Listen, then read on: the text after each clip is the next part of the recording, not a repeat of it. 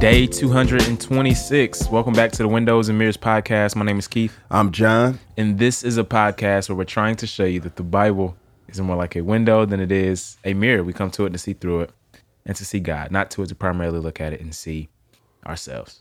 All right, so man, Joel. Joe. Yeah, so we're in the book of Joel, and Yeah. bro, like the prophets, the minor prophets are short, right? So they're super short, and literally they're gonna like fly by. It's gonna be like one day each. A day at a time. yeah, yeah. so it's super good. So Joel is Yeah, dope. yeah, but in one sense, that's good as well too, because I think there's so much that they all have in common. Mm-hmm. Yeah. Right. So I mean, we're gonna hear repeated phrases. You know, Right. the day of the Lord calls to repentance, judgment, and while there's so much that they have in common, yeah, each one is unique in its own right. and so as we fly over and get this thirty thousand foot view, Yeah. it's gonna be.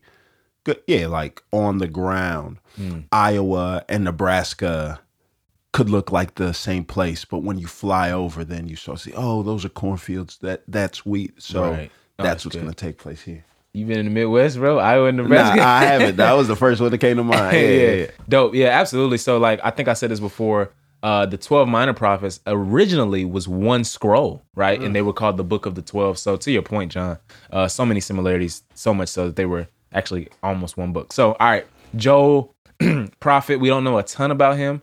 Uh, his name, Yoel, uh, means uh, Yahweh is God. Um, in Hebrew, he talks about this day of the Lord, like you said, day of the Lord, day of the Lord.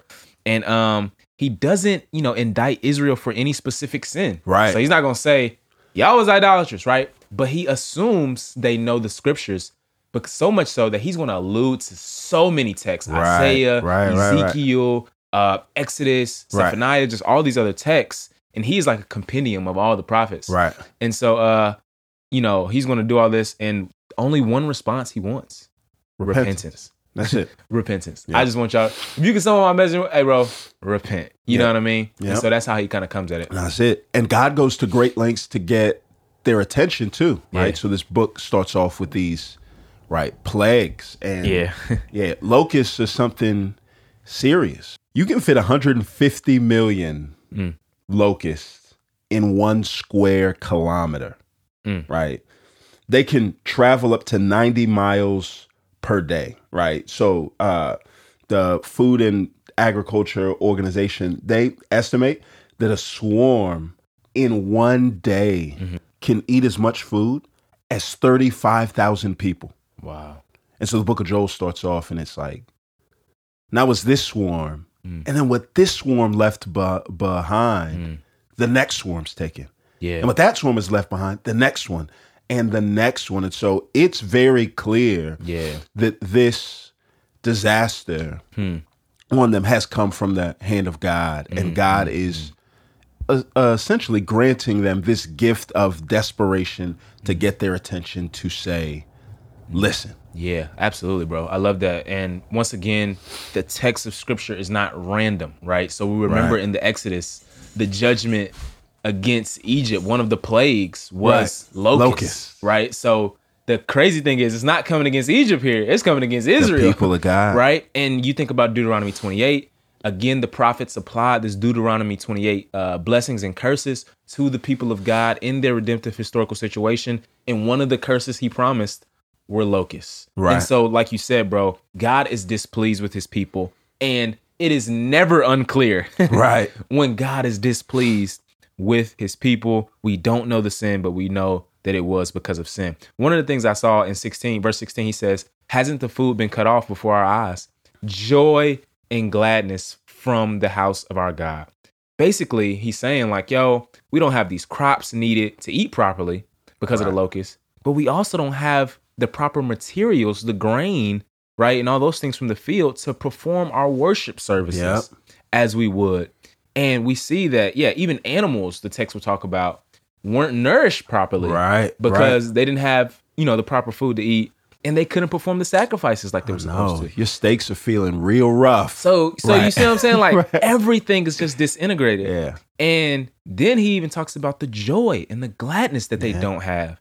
Yeah. And it's just like, yo, rebellion against the Lord is like fighting against our own joy. Right. Right. We think sin will make us happy. Yeah. But it is the very thing that robs us of it. And we never know how it's Right. gonna rob us of it. Yeah, yeah, not just rob us of our joy, but rob us of our hope, right? Yeah. The next verse, verse 17. The seed shriveled Mm.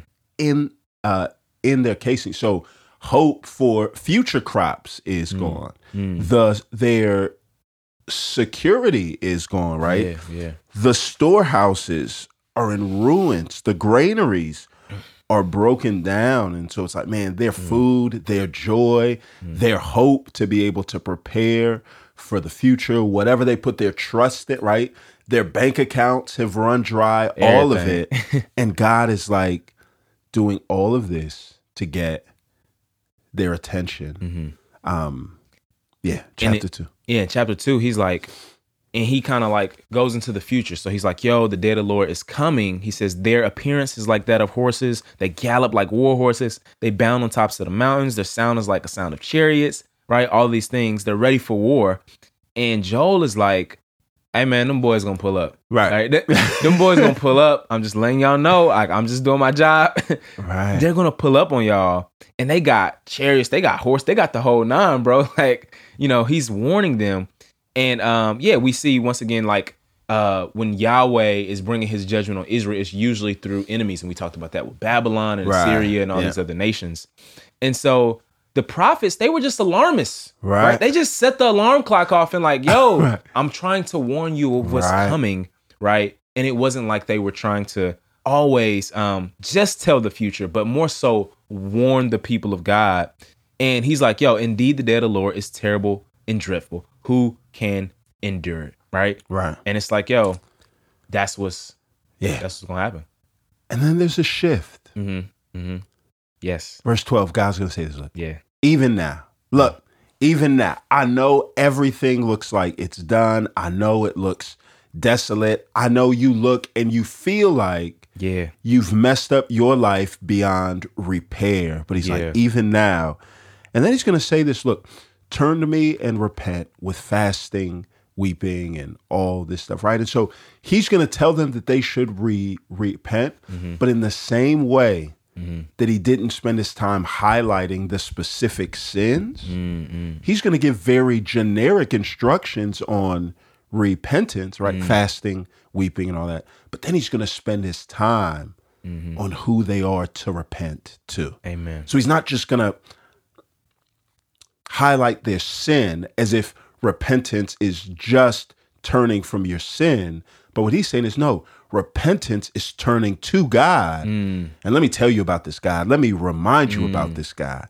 Mm. He's gracious. He's compassionate. He's slow to anger. He's abounding in faithful love. Amen. And he relents from sending disaster. So what he does is he he plugs or he quotes Exodus 34 exodus 34 yeah where he talks about the stuff that God does. Mm-hmm. But he quotes the first half. Do you know what mm-hmm. he leaves off? yep yep The fact that God will not leave the guilty unpunished. Because one, they already know that. Yeah. But two, he's he's trying to say, no, listen, you can turn to this God. Hmm. And, and I'm not going to spend my time on the what of your repentance hmm. as much as I am who. Look at the great invitation that you have to come back to this guy. Oh, that's good, man. Yeah, the motivation for repentance is the character and Of the God. kindness mm. of God, just mm. like Romans 2. And then I love what he says right after that. He says, Who knows?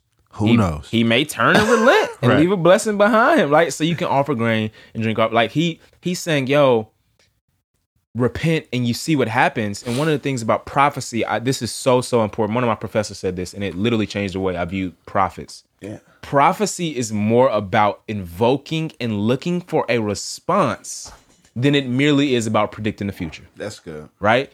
He wants the people to respond, not so much that we're going to change God's mind, but God wants a specific response in the situation we are in, right? Oh, that's good, And bro. Joel is like, yo, repent. Repentance is the thing that God wants from you. And then he's like, yo, he gives this promise of restoration, right? He's like, yo, repentance and restoration go hand in hand. And that's good, bro. Cause we we know repentance and forgiveness go hand in hand, Mm-hmm. right? Oh yeah, God's gonna forgive us, right? But it's like what Joel's saying is no, no, listen. With repentance, God wants to do more than just forgive. God wants to restore. Yeah, he wants to restore. He wants to restore. And he talks about, yo, I'm going to pour out my spirit on all flesh, and the sons and daughters will prophesy, old men will have dreams, young men will see visions. I will even pour out my spirit on male and female servants in those days, right? This Joel 2 promise Yeah. comes to fulfillment in Acts 2 when Peter gets up and preaches. The spirit falls on everybody. Jesus has raised and ascended. The spirit comes and God is restoring his people, Yeah. right? God is restoring his people. Um, and we see that, man, like God's people have this major high responsibility, That's good. but they also have this major priority, right? God is going to send his spirit on his people to restore them and he's that's going to point to his restoration of the world, right? And so God is so good. And in 3, he just goes on and on and just about the good things God is going to do. He's going to judge the nations. Day of the Lord means judgment on the nations too, That's right? The nations get it too. But it's also like yo, like God is going to make everything right, right? He's going to roar from Zion, make his voice heard from Jerusalem. He's going to be a stronghold for for Israel and his people, right? Judah will be inhabited forever. Jerusalem from generation to generation. He's going to pardon their blood guilt, and the Lord will dwell in Zion. And so the end of this book just shows us like, yo, for the Christian, bro, the future is inconceivably bright, right. right? And that's our hope, and that's what we should live in light of. Yeah, yeah. Every day. Jesus. Yeah. yeah. Jesus did die to forgive us of our sin, but he raised Mm-hmm. Yeah. to show that look, the body that was broken by sin would be restored. And one day he's going to come back and to restore Everything. the world. Yeah, let's pray. Our Father, we are grateful that you are not just a God of forgiveness, but you are a God of restoration. Would you remind us that restoration of all things, Father, is in our future? Help us to live in light of that hope today. It's in Jesus' name we pray.